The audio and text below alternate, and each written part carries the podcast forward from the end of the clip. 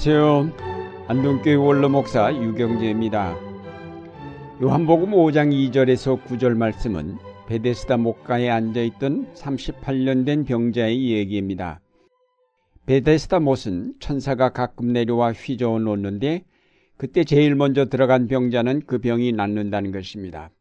그래서 많은 병자가 그 목가 행각에 즐비하게 누워 연못에 물이 동하기를 기다렸습니다.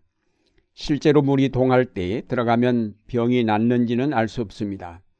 그러나 어쨌든 많은 병자가 그런 기적을 바라며 거기에 모여들었습니다. 그런 기적이 일어난다 해도 자주 일어나는 것이 아니라 어쩌다 일어나는 일일 텐데 사람들은 그것을 기다리며 베데스다 목가에 모여들었습니다. 그 병자들 가운데 38년 된 병자가 있었습니다. 그의 병이 어떤 것인지는 알 수 없지만은 38년 동안 병에 시달림을 받았다는 사실은 그가 평생 병 가운데 있었음을 말해줍니다. 38년 동안 그는 여러 가지 치료를 받았을 것입니다. 그러나 효과가 없었고 이제는 기적을 기다릴 수밖에 없다고 생각하고 이 연못을 찾아왔을 것입니다. 긴 병에 효자 없다는 말대로 가족들도 이 오랜 병자에 대해 포기하고 그를 돌보지 않은 것 같습니다. 물이 동할 때에 그를 들어서 물에 넣어주는 사람이 없다고 호소한 것을 보아 친구나 가족들이 다 떠나가고 자기 혼자만 남았습니다. 그에게는 모든 희망이 다 끊어지고 오직 물이 동하기만을 기다릴 수밖에 없는 마지막 순간에 이른 것입니다. 우리가 여기서 주목할 것은 그런데도 그는 포기하지 않고 희망을 가지고 기다렸다는 사실입니다. 연못가에 수많은 병자가 모여 있었고 그 중에는 38년 된 병자보다 훨씬 동작이 빠른 사람들이 많아서 어쩌다 동하는 물에 그보다 먼저 잽싸게 들어갔을 것입니다. 그러니 이 환자가 물에 들어가 나을 수 있는 확률이란 거의 없다고 하겠습니다. 그런데도 그는 포기하지 않고 거기에 눌러 앉아 그 기적을 기다리고 있었습니다. 오늘날 많은 사람이 베데스다 목가의 병자들처럼 어디로부터 오는지는 잘 모르지만 막연하게나마 희망을 갖고 기다리고 있습니다. 그들이 처하여 있는 고통스러운 상황에서 벗어나 자유하기를 기다립니다. 우리는 유구한 5천 년의 역사를 가진 민족이라고 자부하지만 그 긴 세월은 실상 고난 가운데서 기다려온 역사라고 하겠습니다. 우리 민족은 참으로 견디기 어려운 상황 속에서도 잘도 참고 기다려 오늘에 이르렀습니다. 정호승 시인의 기다리는 마음이란 시를 소개해 드리겠습니다.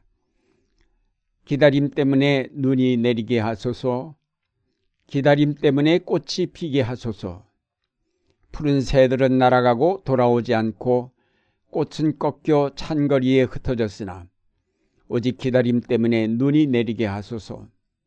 오직 기다림 때문에 새벽이 오게 하소서.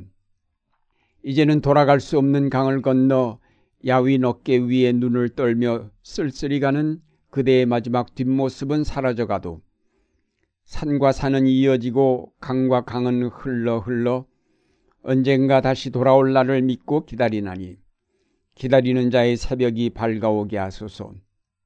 기다리는 자의 마음마다 새벽 이슬이 되게 하소서.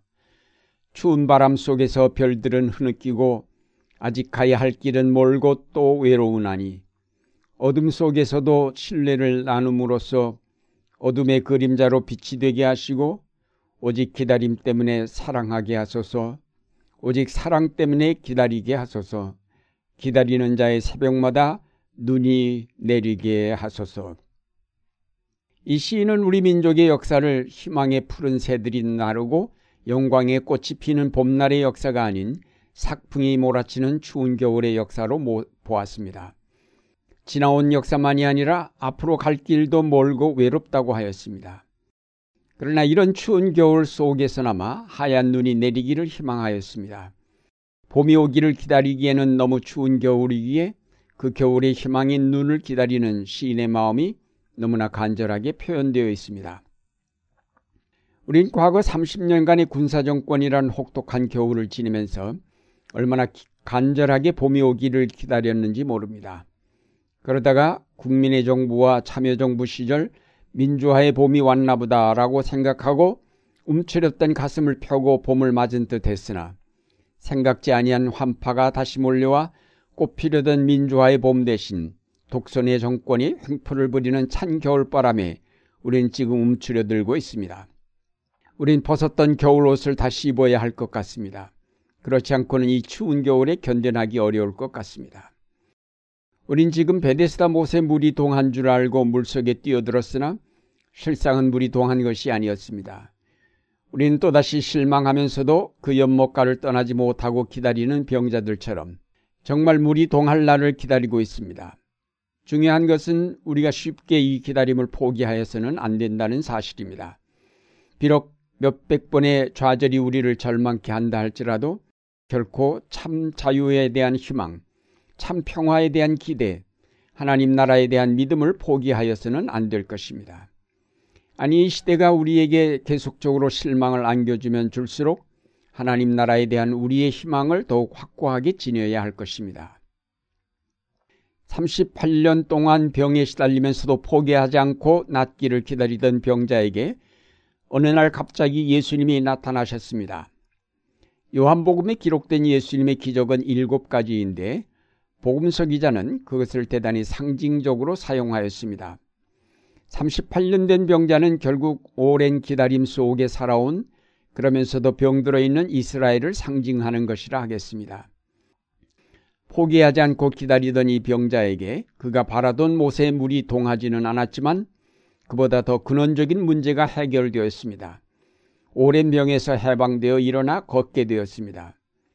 이것은 이스라엘이 기다리던 메시아가 오셨음을 뜻하는 상징적 사건입니다. 예수님은 이 사건 후에 하나님 아들로서의 권위에 대해서 말씀하셨습니다. 내가 진정으로 진정으로 너희에게 말한다. 죽은 사람들이 하나님의 아들의 음성을 들을 때가 온다. 지금이 바로 그때이다. 그리고 그 음성을 듣는 사람들은 살 것이다.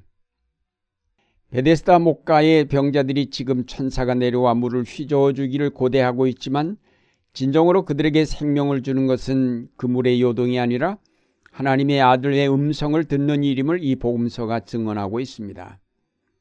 오늘날도 우리는 우리의 문제를 해결해 줄 수 있는 정치적 변화나 시대적 변화를 기대하고 있습니다. 천사가 물을 휘젓듯이 하나님께서 이 역사를 한번 휘저어 주시기를 기대하고 있다고 하겠습니다. 구소련의 해체라든지 그로 말미암아 냉전 시대가 끝나고 독일이 통일된 것이라든지 하는 이런 세계 역사의 흔들림은 많은 변화를 가져온 것이 사실입니다. 그러나 냉전 시대가 끝난 지금 더 많은 병자가 세계 곳곳에서 구원의 손길을 기다리고 있지 않습니까? 우리의 상황도 정권이 바뀌면서 한바탕 물이 요동치는 것처럼 우리 사회가 흔들렸지만 막상 치료된 것은 별로 없고 여전히 그 목가에 치료되지 않은 병자들처럼 문제들만이 즐비하게 누워 있습니다. 결국 우리가 기다려야 할 것은 하나님 나라입니다.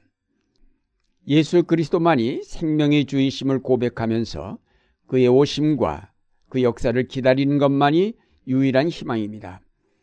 우리가 고통 중에서 희망을 버리지 아니하고 정의를 추구하며 평화를 기다리며 자유를 갈망할 때에 주님은 우리를 찾아오십니다.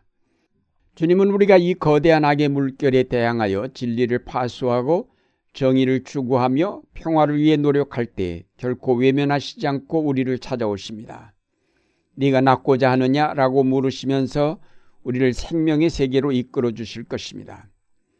바람이 거세면 거셀수록 정신을 더욱 차리고 거기에 맞서야 할 것입니다. 언젠가는 그 바람이 차고 봄이 올 것이란 희망을 포기하지 말아야 할 것입니다. 사랑하는 여러분, 우리는 지금 주님을 기다리고 있습니다. 이 추운 겨울에 오시는 주님을 기다립니다. 우리는 찬바람 부는 들판에 내쳐진 사람들을 붙들어주고 좌절과 시리에 빠진 사람들에게 용기를 불어넣어야 하겠습니다. 주님만이 우리에게 생명을 주실 수 있는 구세주이심을 전하여야 하겠습니다. 이제 주님 오시기를 기다리는 모든 사람들에게 하나님의 풍성한 은총과 기쁨이 함께 하시기를 바랍니다.